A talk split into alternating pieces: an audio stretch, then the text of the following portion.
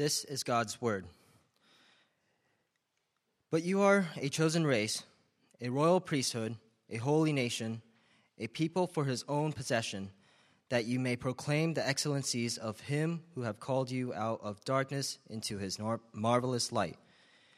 Once you were not a people, but now you are God's people.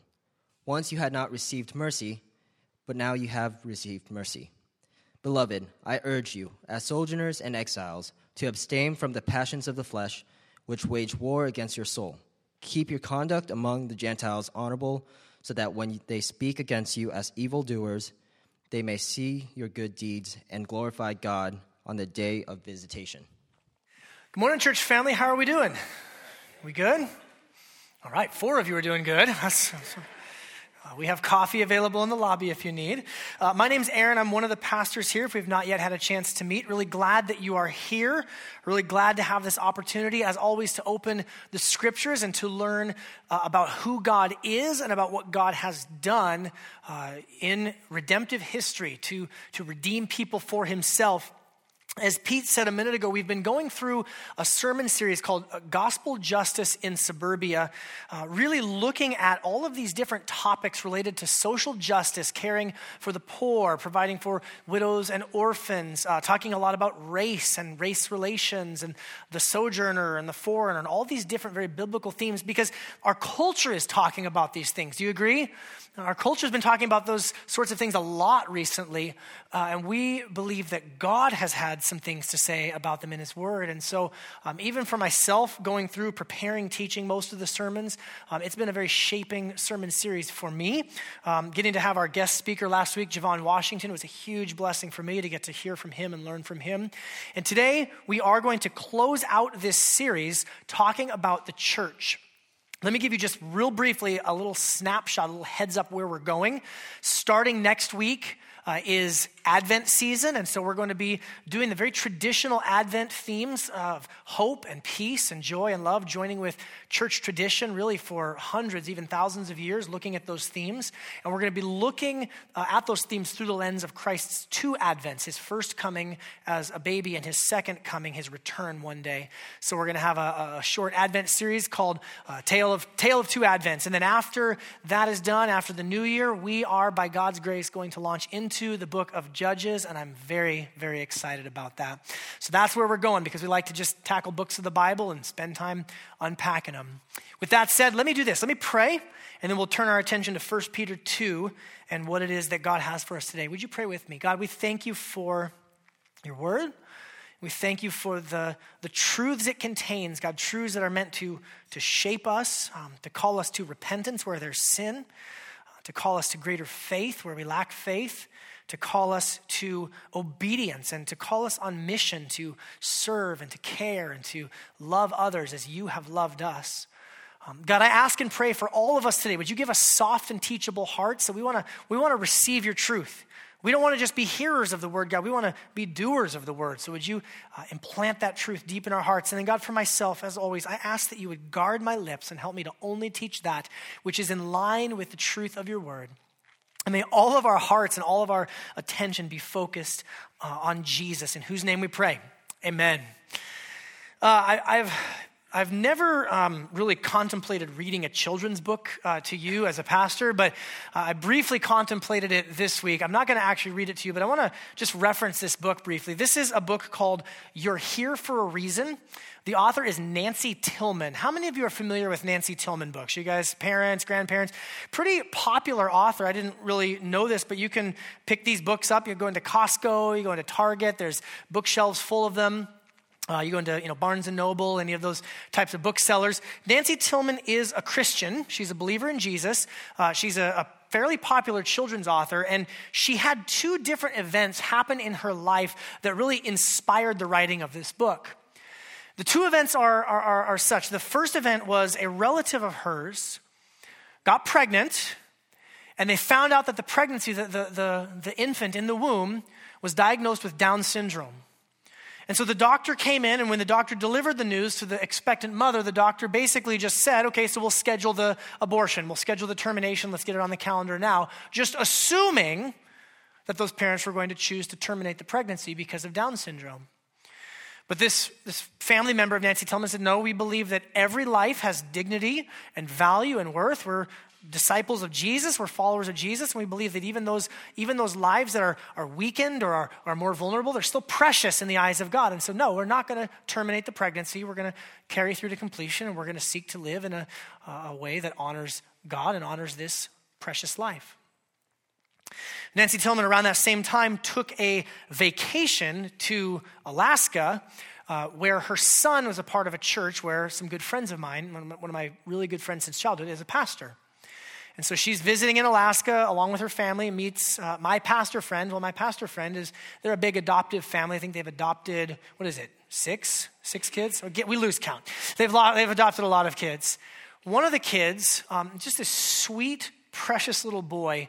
Uh, I, I kind of I call um, there's certain people in your life you know who are kind of like a love sponge. Do you know what I mean? Like where it doesn't matter how much you snuggle them, doesn't matter how much time you spend with them. They just they always want more. I have a kid like that. Some of you have a friend or a kid like that, right?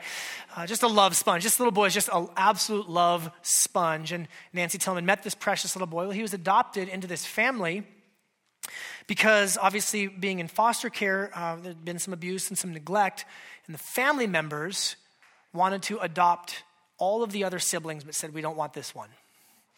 And so he was the passed over one, he was the one who was left behind.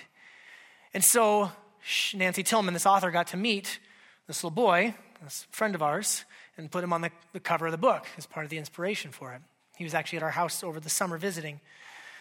This vulnerable life, this adopted boy, this extra vulnerable life, this infant being born with Down syndrome two different disciples of Jesus, two different followers of Jesus said, No, these lives actually have value and meaning.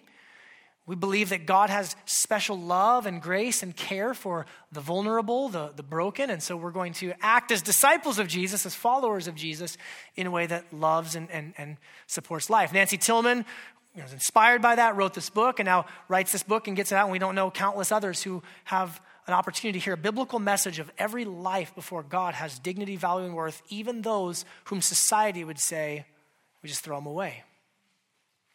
And what's amazing to me about, about this story is so Nancy Tillman, I mean, she's got her books on, you know, bestseller lists. You can get them at Target, and like she's kind of a big deal, right?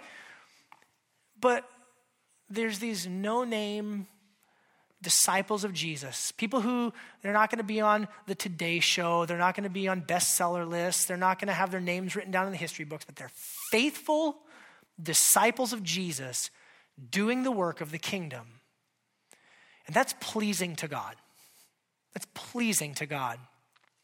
In fact, church history would tell us, despite the fact that we love to focus on heroes of the faith, and yes, the Bible tells us a lot about the apostles and the work that they did, which was very influential and very shaping work, and, and, and not to disagree with the message of the scriptures at all, but, but the reality is, is that what the apostles did in the early church was actually more limited in its scope. When you start studying church history, you realize that just regular John and Jane Doe disciples are the ones who really carried the message of the gospel forward. There's a, a, a, biblical scholar, a historian named Justo Gonzalez, who uh, really loved his two volume set on the history of Christianity. And he says this uh, about the early church. He says, In truth, most missionary work was not carried out by the apostles, but rather by the countless and nameless Christians who, for different reasons, persecution, business, or missionary calling, traveled from place to place, taking the news of the gospel with them. We've been talking these last few weeks about issues of justice. We've talked about caring for the poor. We've talked about taking in orphans and providing for the needs of widows. We've talked about being agents of racial reconciliation where there's division, bringing redemption and healing. And, and I don't know about you, but there have been times, even after preaching some of these messages, after hearing Javon preach last week, I go home and I think to myself, what in the heck could I possibly do? I'm just one disciple of Jesus. I'm just one pastor. I think about our church, and, and this is not to put us down anyway, but I think like just like look at us. Like, what are we to possibly like for real? Like, look around the room. Like, what are what can we possibly do? These these problems are so massive. The needs are so great. There are so many people living in poverty. There's so much racial tension in the United States of America right now. Like, what could we possibly do? God, really, is this, is this your plan? Is this really all that there is to it? And the, the, the more that I study the scriptures and the more I read the Bible, I've looked cover to cover to cover, I keep coming back to the same conclusion that God wants to live out his redemptive purposes in the world through his church. It's through his church.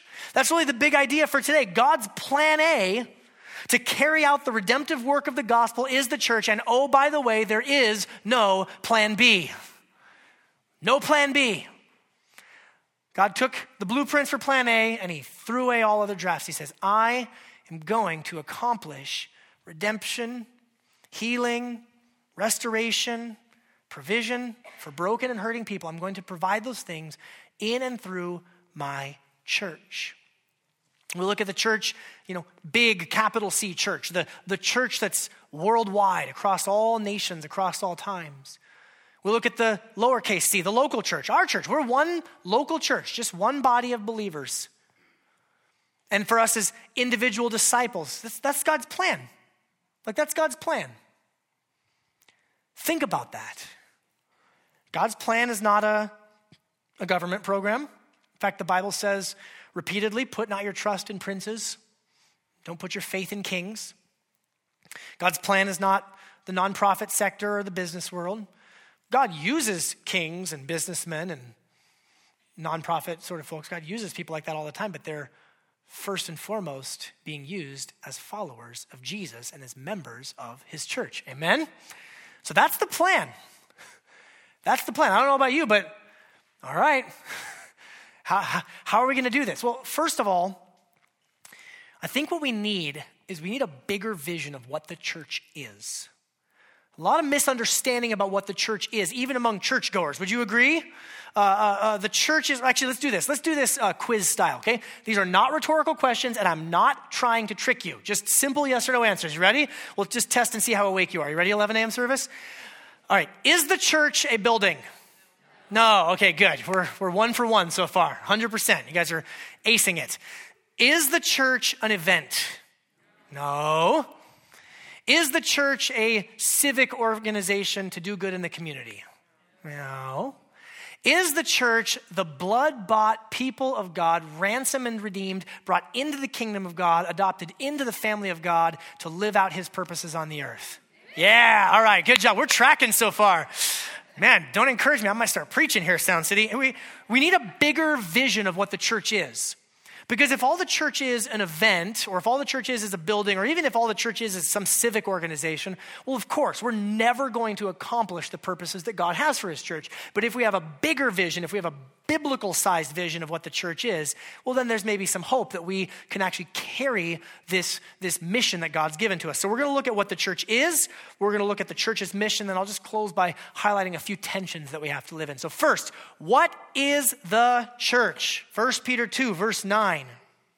You, Peter says, are a chosen race, a royal priesthood, a holy nation a people for his own possession, that you may proclaim the excellencies of him who called you out of darkness into his marvelous light. Once you were not a people, but now you are God's people. Once you had not received mercy, but now you have received mercy. A lot of metaphors used in that paragraph, huh? The first thing the Apostle Peter says about the church, about Christians, is you are a chosen race. Now, for us, right now in 2016 in America, that phrase could be very loaded. We have a lot of conversation going on right now about racial superiority, one race over another. Uh, race relations are intense and inflamed. If, if we look at that phrase through American eyes, yeah, calling ourselves a chosen race uh, could be used very badly. But we need to look at this through biblical eyes.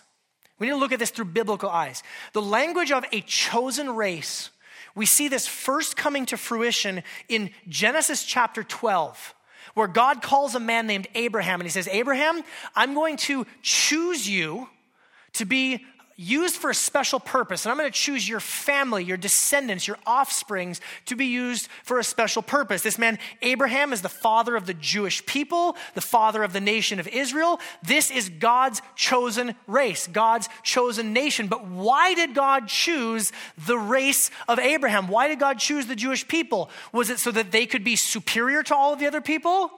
No, God said to Abraham, He says, I'm going to use you to be a blessing to all of the other people groups on the earth. So God chooses Abraham, He chooses the Jewish people. Jesus ultimately is the descendant of Abraham. He is the one that comes, that fulfills all of those prophecies and all of those promises. Jesus makes atonement for sin through His death on the cross. Jesus rises from the dead, blowing everyone's minds. And then he sends his disciples out and he says, We're gonna, we're gonna spread this gospel, this, this good news of God's forgiveness to the ends of the earth, Jesus said. There's a man named Peter, who's the one who wrote our text today. He stood up uh, on the day of Pentecost in Acts chapter 2. You can read about it. He, he proclaims this gospel message. He says there's people there that were gathered to Jerusalem from all these different nations all over the world, and they heard the message of the gospel, and they went and they took it back to their native lands. At the beginning of this letter, 1 Peter 2, at the very beginning in chapter 1, you see that he's writing this letter. He says, To the elect exiles of the dispersion, they're, they're dispersed throughout Pontus, Galatia, Cappadocia, Asia, and Bithynia. And almost all biblical scholars will tell us that Peter is writing to a mixed audience. He's writing to a mixed audience of Jews and Gentiles, and he's writing to Gentiles who are spread out throughout all of Asia Minor, what we would call Turkey today. Peter is not writing to a group of people who all have the same color skin. He's writing to a group of people who all have the same Savior named Jesus. And he says, You are a chosen race. Javon last week said in his sermon that, that Jesus is starting a new humanity. I love that phrase. It's a, it's a new humanity made up of people from all different racial and ethnic backgrounds. But see, it's not about the blood that's flowing through our veins that's uniting us, it's the blood that was shed on the cross that unites us. That is a deeper bloodline. Amen? So we are black, white, Asian, Hispanic, Native, all types of people, we are together a chosen race because of what Jesus has done for us on the cross. Amen? Biblical scholar Tom Schreiner puts it this way He says, The church does not replace Israel. Talking about this Jew Gentile church. He says, but it does fulfill the promises made to Israel. And all of those, Jews and Gentiles who belong to the true Israel, are now part of the new people of God. I just ask you do you have more kinship with people that you share the blood of Jesus with than with those that you share the same skin color with? That's our hope, that's our goal, that's our aim, that's where Jesus is taking us. Number two, you are a royal priesthood. You look around this room, you look around your community group, you think, royal, wow, hmm. I, didn't, I didn't see that one coming, right? Royal priesthood. Here, God's creative purposes for mankind is that we would rule and reign. God, God created the man and the woman. He placed them in the garden. He said, rule over the earth, uh, subdue it. That we are, as, as God's um, viceroys, as it were, we're God's agents. Through sin, we, we abdicated our responsibility. We failed to do what God created us to do, but through Christ, we're now restored to that place and that position of ruling and reigning. By the way, if you're a Christian, you've been adopted by the king. So you're a, you're a prince or a princess. And I don't mean that sarcastically, like when people, hey, princess. Like I'm not, I mean that seriously. Like we are royalty in the family of God. And Peter is emphasizing that as followers of Jesus, as disciples of Christ, you are royalty. And you're a royal what? A priesthood. The priests are the ones who would worship God. The priests are the ones who would lead others in worship of God. The priests are the ones who would minister God's grace to those who were broken and, and needy and hurting. The, the priests are the ones who would reassure one another of God's forgiveness. So, you, disciple, you're a priest. Go buy a collar and let's get going. You're a priest.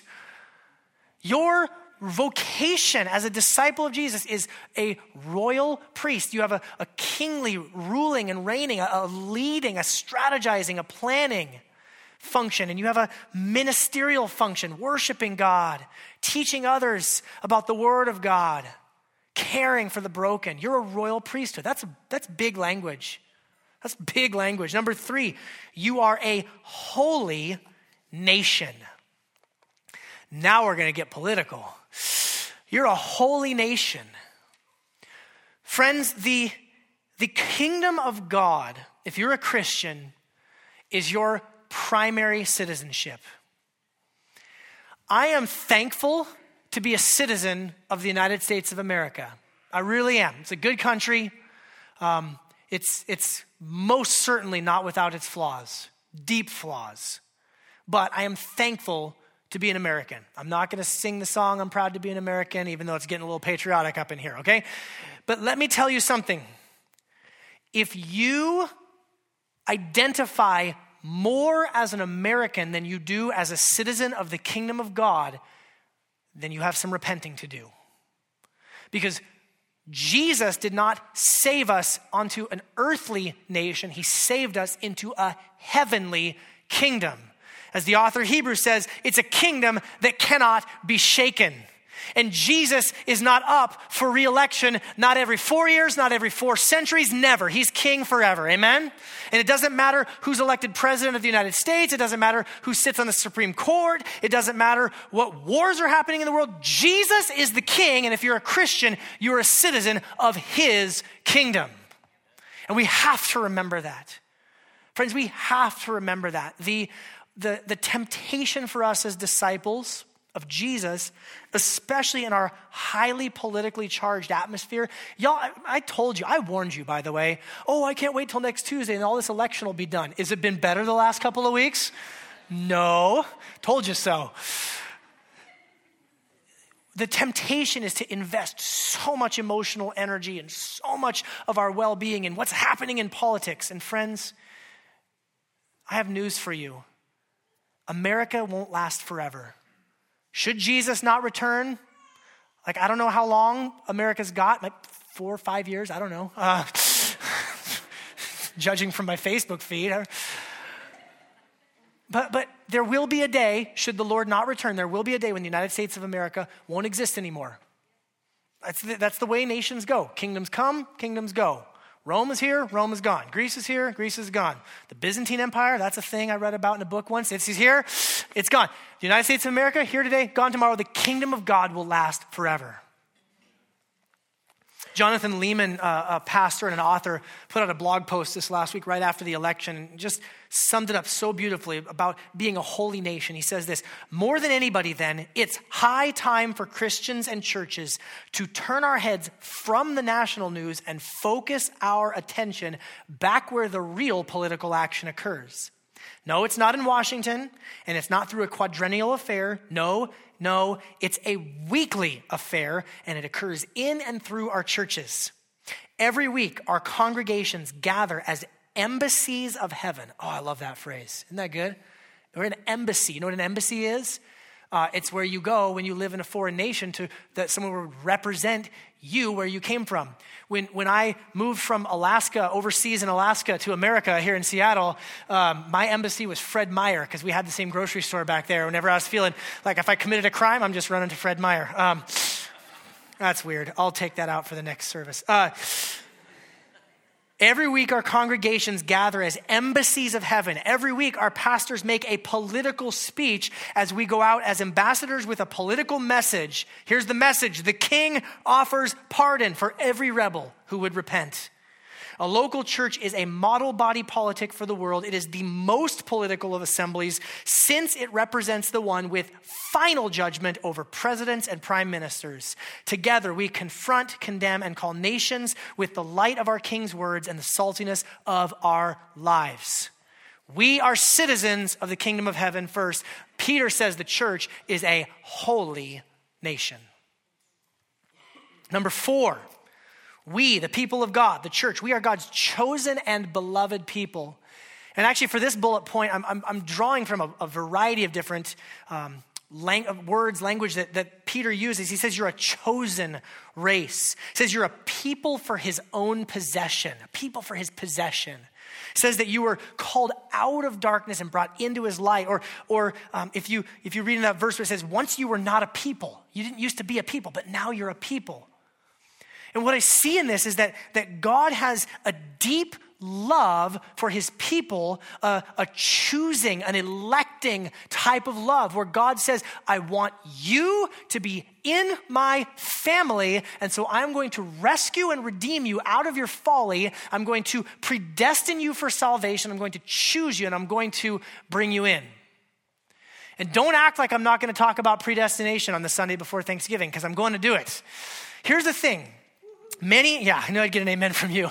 Many in our churches, many churches in America today, especially in the West, really bristle against the idea of talking about predestination or election because it offends our Western American, I'm in charge of my own life, I'm the captain of my ship, I'm the, the master of my own fate sensibilities. It offends our Disney Channel theology. You can do anything you want to do and be anything you want to be, which is just nonsense. Because I wanted to be an NBA star when I was in middle school, and I'm like five nine with some good shoes on, right?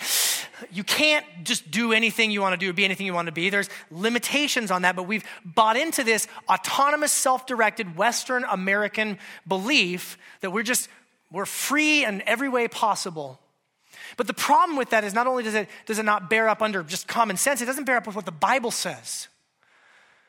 And many in our culture bristle against predestination, but we know that that's a cultural angle because, because there are other places in the world, other countries, other cultures where they don't bristle at the idea of predestination and election. They see it as a beautiful and a holy and a good doctrine. Listen, friends, the doctrine of predestination or the doctrine of election is not given to us to make us feel prideful. And when it gets taken that way, shame on us. We need to do some repenting. The doctrine of election is given to us so that we would know that God wants us in his family.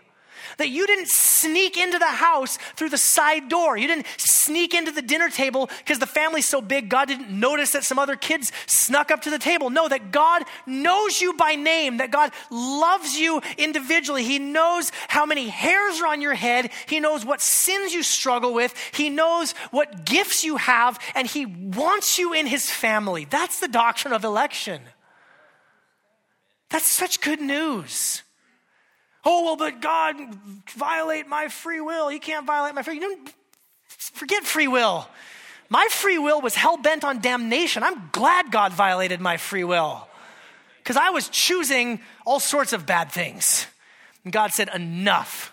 I'm flipping the switch. I'm ripping the blindfold off. You're going to see how beautiful I am, and you're going to want to follow me. Yes, you make a choice to follow God. Absolutely, you make a choice. I chose to follow God. Yeah, but it's only after God enabled you to be able to make that choice by His choice. Okay? We, we, we don't mind talking about predestination and election. Again, not to ever make us feel like we're so special and we're better than anybody else, so that we could fall on our knees and worship our God and say, How could you have chosen a sinner like me? Thank you, God, that you loved me and invited me into your family. Is that good news for anybody? A chosen and beloved people. Number five, we are a mercy receiving and a mercy given, giving people. Once you had not received mercy, but now you have received mercy. Mercy means not getting something that you have coming to you. And again, as, as sinners, as rebels against the king, what we have coming to us is judgment. That's what I, that's what I had deserved. I get what I deserve. What I deserve would be judgment. But God, who is rich in mercy, took the judgment that was due to me and he poured out that judgment on Jesus on the cross. And the offer is for all who would put their faith in Jesus, for all who would trust in his death on the cross, his resurrection, for those who would believe in his name, you don't receive wrath, you don't receive judgment, you don't receive justice, you receive mercy. Once you had not received mercy, now you have received mercy. But the expectation through the scriptures is always that those who receive mercy would then want to be agents of mercy, would want to go share that mercy. You guys remember the, the parable that Jesus told of the unmerciful servant? Just to paraphrase it, there's a, a, servant, a servant who owes the king a ton of money, like trillions of dollars, an unpayable debt. And the servant prideful as he is, goes to the king and says, Just give me a little more time, I'll pay it off. And the king goes, You'll never be able to pay it off. You owe me trillions. I'm just going to forgive the debt. The servant's so happy and he's so thankful. He walks out of the room and he sees another servant who owes him like the equivalent of like 20 bucks. It says he grabs him and starts to choke him. Pay me the money you owe. And paraphrasing, the king goes, Oh, oh no, no, no, that's not happening. Take, take, take this one, this wicked servant who doesn't understand the mercy he's just been shown and throw him into the jail. Friends, if you don't show mercy, it betrays a heart that doesn't understand the mercy you've already received in Jesus. Once we had not received mercy, now we have received mercy. And sometimes, you know, again, I don't know everybody here. Some, some of you may not be Christians. You may say, well, are we really that bad? Do we really deserve all this wrath talk, all this judgment talk? I try my best. I do my best. I'm not perfect. Nobody's perfect. God, if there's a God, let me just answer this way. If, if there's a God, He made all, all that exists. If He made us as humans, then He knows how we are meant to function, doesn't He? He knows what's good for us, He knows what's bad for us, He knows what's right for us, He knows what's wrong for us. And I believe that He would have a right to, to say yes to this and no to that. Just because you like pouring kerosene into your gas tank of your car doesn't mean that it's a good idea. Well, who are you to tell me I can't pour kerosene into the gas tank of my car? Like, I'm the designer who made the car. Like, I don't care. I'm going to still do it. Like, okay, good luck with that.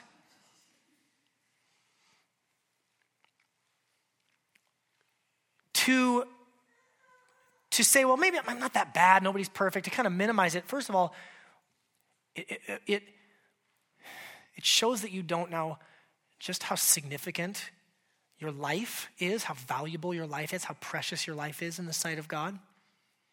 And it also shows that you don't understand the, the riches and the, the heights and the depths of God's holiness. You know, you could lie. I've used this example before. If you, if, if you lied to me, that's bad, right? If you lied to a teacher, you might get in trouble. You might get your grade deducted. Did you know that if you lie to Congress today, you could be put to death? There's a there's an escalation. Lying to God, an infinitely righteous, infinitely holy God, deserves judgment. But the good news is that the Bible constantly describes God as being rich in mercy. That God's heart and God's desire is to show mercy. That's our God. That's the invitation that is before you today. Receive his mercy. And number six, the church is sojourners and exiles. Some interesting words there. Sojourners, uh, meaning a wanderer, and, and exile. Actually, the word sojourner, you could almost substitute refugee. And exile, those who are away from their home.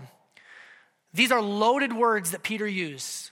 For, for the first hearers of this letter, um, being very familiar with the Old Testament scriptures, the language of sojourners and exiles is language that would have brought back to mind two significant events in the history of Israel. The first event is when the family of Jacob goes down into Egypt and they become a, a, great nation of people, the Hebrews, the Israelites, but they're enslaved in Israel. They're, they're sojourners and exiles. God had promised this family this family of Abraham, descended from Abraham, God had promised them a land. You can have this land of Canaan. You can have this promised land, this land of Israel, but they're living not in the land. They're, they're sojourners. They're exiles. They're not in their home. God, as we know, sends Moses, sends a deliverer, all that great Exodus stuff, and they get to go into their homeland, their home. But later on, hundreds, thousands of years later, they have kings, they have civil wars, they fight, they worship idols, they don't worship God. The, the northern tribes don't last very long at all. The southern tribes last a little bit longer, but eventually they're taken away into captivity in the land of Babylon, back into a position and a place of exile. So here they are, the people of God. They're, they, they're supposed to be God's people. They're supposed to be in God's place, the land that He'd promised them, but they're not in their home. Let me ask you, Christian, living in the North Seattle suburbs in 2016. How comfortable are you? How comfortable are you? How at home do you feel? Do you feel very at home? Yes, I'm very happy. I'm very comfortable. This land is my, this land is my home. This land is my land. This land is your land from sea to, sea to shining sea, right? How comfortable do you feel, or do you live with a holy sense of restlessness and discontent, knowing that this is not our home? We await a promised land when Jesus returns and brings the new heavens and the new earth, the new Jerusalem with him, and then we will see the kingdom of God brought in totality, and then we will be at home. Are you at home? Are you comfortable? Yeah, I'm doing pretty good. I feel very at home. I feel very rested. Thank you for asking. When Peter calls us sojourners and exiles, he means that we are to live with a holy sense of discontent, a holy type of restlessness that says, ah, This world is not my home, but I'm waiting. I'm waiting. Jesus is coming back. He's going to return. He's bringing heaven with him. All the brokenness is going to be done. All the bad stuff is going to come untrue. I'm waiting. I'm waiting. I'm here. I'm active. I'm involved. I'm engaged, but it's, it's not quite home yet. I'm a sojourner and I'm an exile. Now, that's a different vision. Look at those, look at the list. That's a different vision than the church as a civic organization or a church as an event that gathers once a week. Amen? That's a biblical sized vision of what the church is. That's a, a big enough vision to carry the mission that God has given to us, to be agents of his redemptive work, to care for the poor, to care for orphans and widows, to be agents of racial reconciliation between different divided people groups. That picture of the church can carry that mission. Anything less than that will falter and fail. And so if you're not you know, part of this church or you're not part of any church, I, I just want you to know, just straight up, that's what you're looking at. It's not a weekly event that you attend. It really isn't. It's an invitation to join a nation, to be adopted into a chosen race, to be a part of a royal priesthood. It's a big, God sized, Bible sized vision of his church. Now, with that in place, we can look at what the church does. Look at, uh, back in verse 9, I'll, I'll, read one little part of verse 9 and then skip down to 11. He says that, that we're a people for his own possession, that we may proclaim the excellencies of him who called you out of darkness into his marvelous light. Skip it down to verse 11. Beloved, I urge you, as sojourners and exiles, to abstain from the passions of the flesh which wage war against your soul. Keep your conduct among the Gentiles honorable, so that when they speak against you as evildoers, they may see your good deeds and glorify God on the day of visitation. All right, what should the church do? Briefly, four things. The first one is very simple talk about Jesus. Talk about Jesus. It said in verse 9 that you may proclaim the excellencies of him who called you out of darkness. That him is Jesus, and excellencies is kind of a Bill and Ted way of saying Jesus is awesome. Jesus is amazing. You know, I um I love I, I, I love our church. I deeply and sincerely love our church. And I love um, that our church has leaders. I love that our church has good leaders. I love that uh, I get to work with these men and these women. There were some amazing leaders. I love that our church has good music. Aren't you guys glad our church has good music? I'm so thankful for these men and women who use their gifts to, to serve us. I'm thankful for an amazing children's ministry and the many godly men and women who invest in the lives of our children to teach them about Jesus and disciple them. I'm thankful for our church. I'm thankful that we're, we're rallying around some causes. I'm thankful for the 14 families who showed up last week to the foster care interest meeting and said, We want to get involved in foster care adoption in some way, shape, or form. I'm thankful for the 10 families from this church that are going to go to Mexico here after the new year to serve at an orphanage and to be a blessing and also to bring back some blessing. I'm thankful for the causes that God's given to us. But at the end of the day, our church is not about a leader. Our church is not about some music. Our church is not about a children's ministry program. Our church is not about a cause. Our church is about Jesus. And if in any way, shape, or form those other things distract from keeping Jesus the main thing, then we've got some repenting to do because our heads aren't on straight. Amen? That's what the church is about. It's about Jesus. It's about proclaiming how excellent he is, how awesome he is. And I'll even say this to you as, as disciples. Um, I'm thankful for people inviting your friends to church. Don't not invite your friends to church, but just remember at the end of the day, the invitation isn't come to church. The invitation is meet Jesus. Let me tell you about how awesome Jesus is. The church is just a place where we all get together and remind ourselves, oh, yeah, Jesus is awesome. I forgot. It's been like six and a half days. I couldn't, I knew there was something, but oh, yeah, Jesus is amazing, right? That's all we're doing. like, if you come here long enough, you're like, this pastor's got one message. It basically boils down to Jesus is incredible. Yeah, you're getting it. Broken record, guilty as charged. We're not a leader focused church. We're not a cause focused church. We're not a church focused church about how amazing we are. It's about Jesus. We're a Jesus focused church. Number two, the church is called to flee from sin. Peter says, Beloved, I, I urge you to abstain from the passions of the flesh which wage war against your souls. The, the passions of the flesh, the, the desires, just, I, I just, I want it, right? Any of you ever had that? Uh, you know, it's, it's 11 o'clock at night. You recently had your checkup. You know you got a couple of pounds to lose. And then it's like you go to the freezer. It's like there's that tub of ice cream. You're like, you know what? I just, I just want it I just, I must have it. I need, I need it. I need this, right? Calorie deficit for sleeping. That can't be good. The, the, the passions and the desires of our flesh. We live in a culture where if, if our culture had a 10 commandments, somewhere in the top three or four would be if it feels good, do it. If it feels good, do it. But again, like I, like I said earlier, God, God knows how the human creature is meant to work. And there are many things that, that do feel good to us in the moment, but Peter said they wage war against your soul. That these passions of the flesh, sinful passions, sinful desires, they actually do damage to our hearts. That's actually another one of our great virtues in our culture. Well, as long as it doesn't hurt anybody else. Yeah, but what about from God's perspective, the damage it's doing to you? It doesn't hurt anybody else, but you're defacing the image of God.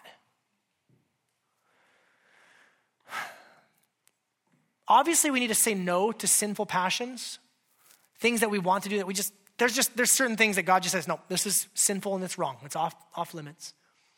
But the Apostle Paul actually talks about how all things are permissible for him, but not all things are beneficial. Just because we as Christians have permission to do something doesn't mean that it's always good for us. It might not be explicitly sinful, but let me just ask you when was the last time you said no to yourself on anything? When was the last time you said no to yourself just as an exercise of discipline? Apostle Paul has talked about, you know, I, I beat my body, I take it under control, I won't be mastered by anything. So this is part of the mission of the church is to keep to keep ourselves um, I use the word holy before God. We know our holiness is ultimately found in Jesus. But as we as we seek to follow him to live lives that are pleasing to God, that's part of our mission. We've actually been saying this every single week. You can't separate the justice aspect from the righteousness aspect. If we really want to do good for the poor, we really want to help orphans and widows, one part of that has got to be I need to focus on my relationship with the Lord, and I need to make sure that I'm living in a way that's congruent with what He says about me. Because He says I'm holy, He says I'm a saint, He says I'm a child of God. I want to make sure my life is living congruent with that. You tracking with me, Sound City? Flee from sin. Flee from sin. Sin is very tricky. We'll dress up, it will whisper sweet nothings in your ear. Sin is relentless. It'll just keep going, keep going, keep going, just wear you down. As one Puritan preacher put it, be killing sin or sin will be killing you. You can't compromise. You can't tolerate it. It's like trying to have a like a lion living in the corner of your house. It's just going to get hungry and eat you, okay? Sin is like that. So, this is for you, Christian. Flee from sin. Number three, live honorable lives among the Gentiles. Among the Gentiles. Sometimes there can be a tendency among some Christians to hear what I just said about fleeing from sin and think, well, great, I need to flee from sin. That means I need to flee from sinners. Well, there's two problems with that. The first one is when you run away from sinners, you still took one with you, sinner, okay? And number two, I was free of charge. Number two, uh, that's not what God calls us to. It says right here, live such honorable lives among the Gentiles. Gentiles being a, a, term just to mean those who are not part of the, the family of God. Live lives among them. Jesus said, I want you to be in the world, but not of it, as I'm not of the world. Jesus said, I'm sending you out. Christians, we can't give place to retreatism, can we? To go hide and um, there, there may be a time, let me, let me just say this. There, there are verses that talk about, you know, uh, like in the Psalms, talks about blessed is the man who doesn't sit in the seat of scoffers or walk with in the ways, the paths of the wicked. Like there may be a time if, if someone is dragging you down or influencing you in a wrong way, you, yeah, you may need some separation. You may need to put some healthy boundaries in place. But at the end of the day, we're not going to move into a cave in Idaho and hide away from all human contact. No, God has called us to be on mission among the Gentiles to live lives among people who don't, who don't follow Jesus. And then number four, the church's mission is, yes, to do good deeds. It says, live honorable lives among the Gentiles, so that when they speak against you as evildoers, they may see your good deeds and glorify God on the day of visitation. Uh, personally, I've tried to really hard to be um, to avoid being prescriptive during this sermon series, giving you lots of ideas of here's what this could look like. Here's some ways that you can care for the poor. Here's some ways that you can provide for orphans and widows. Here's how you can be, uh, you know, an agent of, of healing uh, where there's racial uh, injustice or racial uh, brokenness. But trying to just leave it more open ended. Whatever God has gifted you, however God has wired you, and however God has called you, well, then you're called to go live good deeds. Go live them out, right? And remember, those good deeds, they don't earn us God's love. They don't earn us God's salvation. We're not saved by our deeds. We're saved by one good deed, the only perfect deed that was ever done Jesus' death on the cross. That's how we're saved. But then from that foundation, he calls us out to live lives of service toward others. That's the mission of the church. Focus on Jesus, fleeing from sin, being among those who don't yet know or love Jesus, and doing good deeds, serving, caring. Do you see that? Now, in there, there's going to be a few tensions. And so I want to close with a couple of these tensions. There's three tensions primarily that I can see that, that we as disciples, if we're going to really wade into these waters, we're going to have to live with, with these tensions, okay? The first tension is this the tension of what we hope to do versus what we're able to do. I said at the beginning, I, you know, I go home after preaching some of these messages, I go home thinking, like, what, what could we possibly do? What can I possibly do? What can you possibly do? Some of you, you get together with your community group and you look around, you're like, really, this is the Cracker Jack team that Jesus assembled to go, you know, lead his mission? Like, you know, I'm not trying to put us down, but it is kind of humbling, is it not? I don't have any, you know, Martin Luther Kings or Martin Luthers or St. Augustine's just hanging out in my community group. It's like, I'm just, you know, Pete, right? all right, that's what God's going to work with. And there's, there can be this pressure also. When you start talking about getting active and getting engaged, like the brokenness never ends, does it? The brokenness never ends. The, the, there's um, an image that's been shared on Facebook a bunch this last week, so obviously it's true. And uh, this image basically it's a map of the United States and it's got two numbers on each state. The, the, the top number is the number of legally adoptable children in every state, and the bottom number is the number of churches in that state. And across the board, it's usually about two to one, sometimes three to one, the number of churches with legally adoptable kids. And the message is if every church just adopted one kid, we could wipe out, you know, orphan care. I'm like, that's an awesome attitude. I want to have that attitude. I want to have that type of optimism. But the reality is, is if A, we could somehow figure out how to rally all the churches to actually do that, while we were doing that, more kids are going to come in, need homes. I want to have the type of optimism that we could wipe out poverty. We could do it. Let's go. With the reality that Jesus said, the poor you'll always have among you. There's a tension there, is there not, church? Here, here's, the, here's the big idea some of you are going to go home and you're going to feel guilty, like, oh, I just didn't do enough. I should have done more. I could have done more. You need to understand that your job is faithfulness, Jesus' job is results. Your job is be faithful to what he's called you to do. Let Jesus handle the ends. Okay? That's the tension we live in. Number two, second tension is this serving a broken world and yet being despised by a broken world. Peter says, Keep your conduct among the Gentiles honorable, so that when they speak against you as, what's the word, Sound City? Evildoers. They may see your good deeds and glorify God on the day of visitation. Like you're out there trying to do good deeds. You're trying to live an honorable life. You're trying to help. And the reality is, sometimes the brokenness in the world doesn't appreciate that help. Some of you parents might know this. You ever, you ever had your kid get like hurt or injured, and you go up, you're like, oh, I'm so sorry you got hurt or injured, and you're like snuggle them, and they like bite you? Is that just my kids? Like somebody else, please, like, like they, they don't appreciate all of your love and snuggles. They're like, ah, get away from me. Ah, like, oh my gosh, like, what's wrong with you? Maybe it's just only my kids. But, but it's kind of like that. You know, you're, you're there to, to help step into the brokenness of the world. You're, you're there to help, to serve, to care. And then sometimes people lash out and they hurt you. And we, as disciples of Jesus, need to remember that our vindication is not in being accepted by the world, our vindication is found in Jesus. And it's a, it's a delayed vindication to a certain extent. Peter says, you know, they're going to see your good deeds and they'll glorify God on the day of visitation. That means when Jesus returns. So, right now, people might say all sorts of awful things about you. But one day, Jesus will return. And he's going to say, Well done, good and faithful servant. And that's the only thing that matters. Amen? Third tension, last one, is this living as citizens of the kingdom of heaven and of the kingdom of man. We have dual citizenship. Yes, we're Americans or wherever you're from, if you have citizenship in a different nation, you're a, citizen of the kingdom of, of that nation. I know there's even like some Canadians here. God bless you. We love you. You have citizenship in, in an earthly kingdom. And there's always going to be a pull and there's always going to be a draw to invest more in that earthly kingdom, that kingdom of man.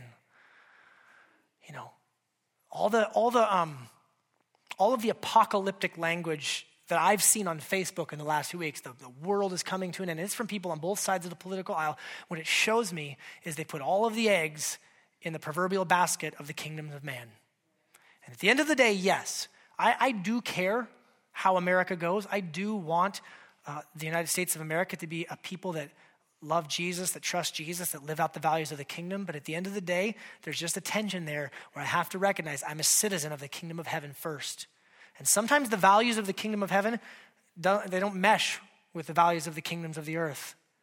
And we have to be prepared like, like Daniel, like Esther, like those who stood and had to make a choice. I'm going to choose the values of the kingdom of God over the values of the kingdom of man. It's a tension we have to live in.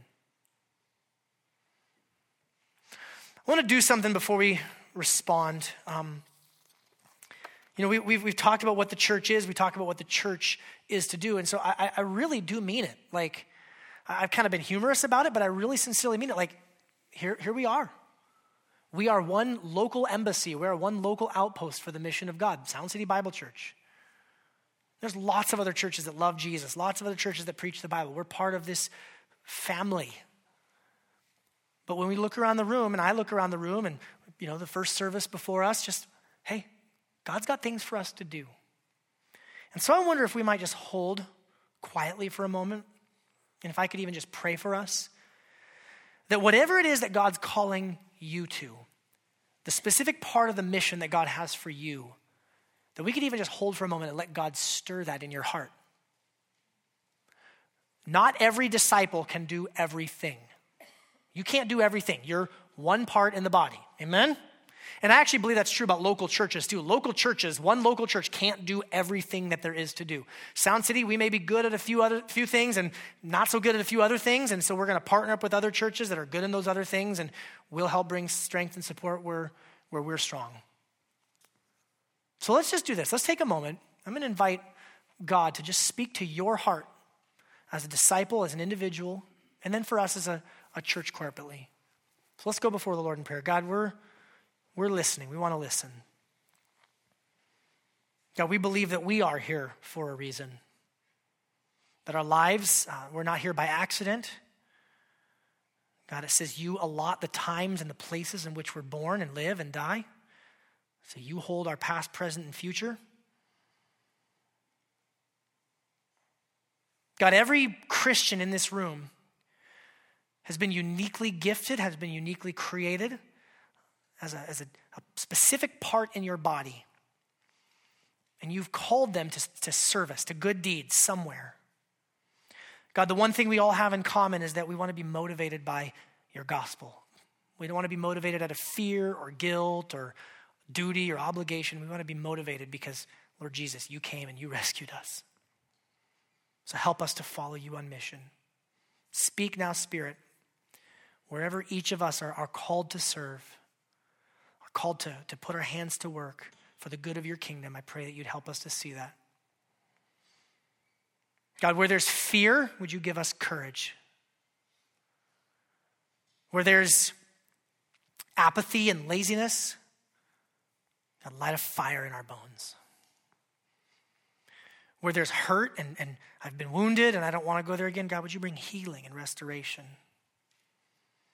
Where there's confusion, God, would you bring clarity and direction? Help us to keep our eyes focused on Jesus above all as he leads us on his mission to bring healing and redemption to a broken world. We pray these things in his name. Amen. I want to invite us into a time of response now. And we're going to respond in a, in a, couple of ways. The first way we're going to respond is through the giving of our tithes and offerings. Uh, we'll have our volunteers collect the offering, and they're going to also hand out the elements for communion. Um, if you're a guest, please don't feel any obligation to give. You're welcome to if you'd like, but, but this is for us uh, to do as an act of worship to God. We're going to invite our younger students class to come and join us for this time of response as well. And I want to do something different. Usually during this time, I, I usually read through like the discussion questions and all that kind of stuff. I want to do something a little bit different. I'm going to invite my friend Eleazar to come join me here on stage. And I want to just have an opportunity to highlight one way that one disciple of Jesus has uh, chosen to kind of put the gifts and the skills that God's given to him to use for the good of the church. So this is my friend Eleazar. Can you guys say hi, Eleazar? And love Eleazar. He and his wife are covenant members of the church. You still you don't you, show, you don't want to join us on stage? No? Okay. You can wave from afar. I tried to get his wife to join us on stage, but she says she has stage fright. So we, uh, we're very thankful for this family. Uh, she helps serves in our children's ministry. Eleazar helps do a lot of the graphics and the, you know, the printouts and things that you see. He helps design those. He's a very gifted uh, graphic artist. And uh, so earlier this year, God kind of put a burden and a passion on, on his heart to start a publishing company, to start uh, designing and to put out books that can teach specifically for kids, but gospel centered messages for kids. And so, um, just talk to us a little bit about like kind of that heart and, and just how God kind of put that in you. Like, hey, I want to use the gifts He's given me to serve in this particular way. Talk to us about that. Sure. Yeah. I uh, yeah. So we founded Patrol Books, which is a publishing company mainly focused on producing high quality, great looking, awesome products. Uh, we saw a so no compromise. No compromise okay, there. Um, so yeah, so for us, uh, we saw a need in the Christian market for um, uh, communicating gospel truth through beauty and how beauty tells the truth about God. Mm-hmm. Uh, but we're also using it, obviously, as a publisher. You're also an educator, so you get to talk to people about different issues. So right now, we're working with a professor from Southern Baptist uh, Seminary, and he's working on a children's book for parents to teach their kids on how to teach uh, about the awkward issues of race and, yeah. and, and from a gospel awesome. perspective. And so, so are you also using the publisher to talk about issues that most publishers don't talk about or they don't talk about it from the angle that we would like to talk about it? Yeah. So, yeah. Yeah. What, what I love about this is so this isn't something that like, like oh, we as the church, we need to have some big program where we start a publishing thing. Like, we can't do all of those sorts of things. But this is a disciple of Jesus who has a certain set of gifts and skills and talents and says, you know what, Jesus, you're calling me to do this. I want to I wanna invest my time, energy, staying up a lot of late nights, a lot of sleepless nights. That's right. And uh, being able to, to do something that's a, a blessing and a value to the kingdom and to the greater world. So um, tell us a little bit about the book Golly's Folly. And then actually, we, we had him set up a table out there. If you guys want to check it out, uh, the books are available out there. And there's a second book also. Tell us about the two books. Yeah, so because we're a publishing company, we publish other people's books. So we wrote Golly's Folly, and Golly's Folly was written in an airplane uh, while I was struggling through my own struggles through finding meaning and fulfillment in my own stuff. So the same way we all think that either our spouses or money or positions or status will give us satisfaction. I, I wrote that story. It's a fiction story on uh, finding satisfaction, and only finding satisfaction in your relationship with your Heavenly Father. God, yeah. So. It's kind of a prodigal son Correct. sort of story, but retold. Ecclesiastes, yeah. Yeah, it's good. Yeah. It's good. And then the other one you brought was about. Yeah, so that one is about giving. There was a missionary, uh, there's a friend of ours who was a missionary in the Philippines for about a year, and he wrote a, a, a book with his wife about giving. Uh, he learned a lot about the Philippine culture And so he was inspired by that and how humble they are um, and wrote a book on giving. It's awesome.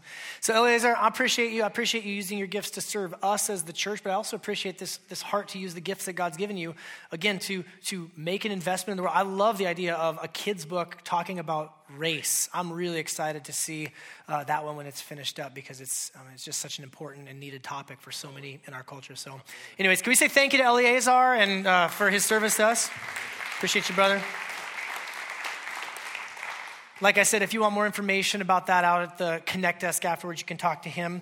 Uh, just a good example of someone wanting to use their gifts and their abilities uh, to, to be about kingdom business. We're going to now turn our time to a celebration of the Lord's table and to singing. Uh, we're going to sing a new song today. That's a somewhat older hymn that we've kind of reworked a little bit to uh, speak about how Jesus gave of himself. And so then he calls us into service. I'm excited to sing this song together. Let me read from 1 Corinthians 11 uh, about celebrating the Lord's table. This is what we're about to do. The Apostle Paul says that the Lord Jesus, on the night when he was betrayed, he took bread. And when he had given thanks, he broke it and said, This is my body, which is for you. Do this in remembrance of me. In the same way, also, he took the cup after supper, saying, This cup is the new covenant in my blood. Do this as often as you drink it in remembrance of me. For as often as you eat this bread and drink the cup, you proclaim the Lord's death until he comes. So today, as we celebrate this, this bread and this, this wine, this juice, that we, we remember that Jesus' body was broken and his blood was shed that we might be joined to his church. And that Jesus came on a rescue mission for us, and then he calls us to follow him on his mission. Then there's a, there's a warning. It says, uh, Whoever eats the bread or drinks the cup of the Lord in an unworthy manner will be guilty concerning the body and blood of the Lord. And that unworthy manner simply means with a prideful heart. We don't come in here today, there's nobody perfect who's about to take communion. But an unworthy heart says, I'm pretty close. A humble heart, God, forgive me for my sins. This, this broken body, this shed blood was necessary because of my failings. So let a person examine himself and then eat of the bread and drink of the cup. Let me pray for us when we'll begin our time of singing in response. You can take the bread and the drink um, after I'm done praying and then stand and sing with us. God, we thank you for the good news of the gospel that you have come on a rescue mission to seek and to save us. And God, I pray that that message of the gospel would work itself deeper down into our hearts and into our lives, that we would want to serve others. We wouldn't want to just be a, termination point. We wouldn't want to just be the end of the story, but we want to take what you've given us and use it for the betterment and the blessing of others. God, I ask and pray for our time of singing now and for our time of celebrating the Lord's table. I ask that you would send your Holy Spirit to be with us. God, help us to just lift our hearts before you as we sing and as we respond to this grace. We pray all of this in Jesus' good name. And everybody said, Amen.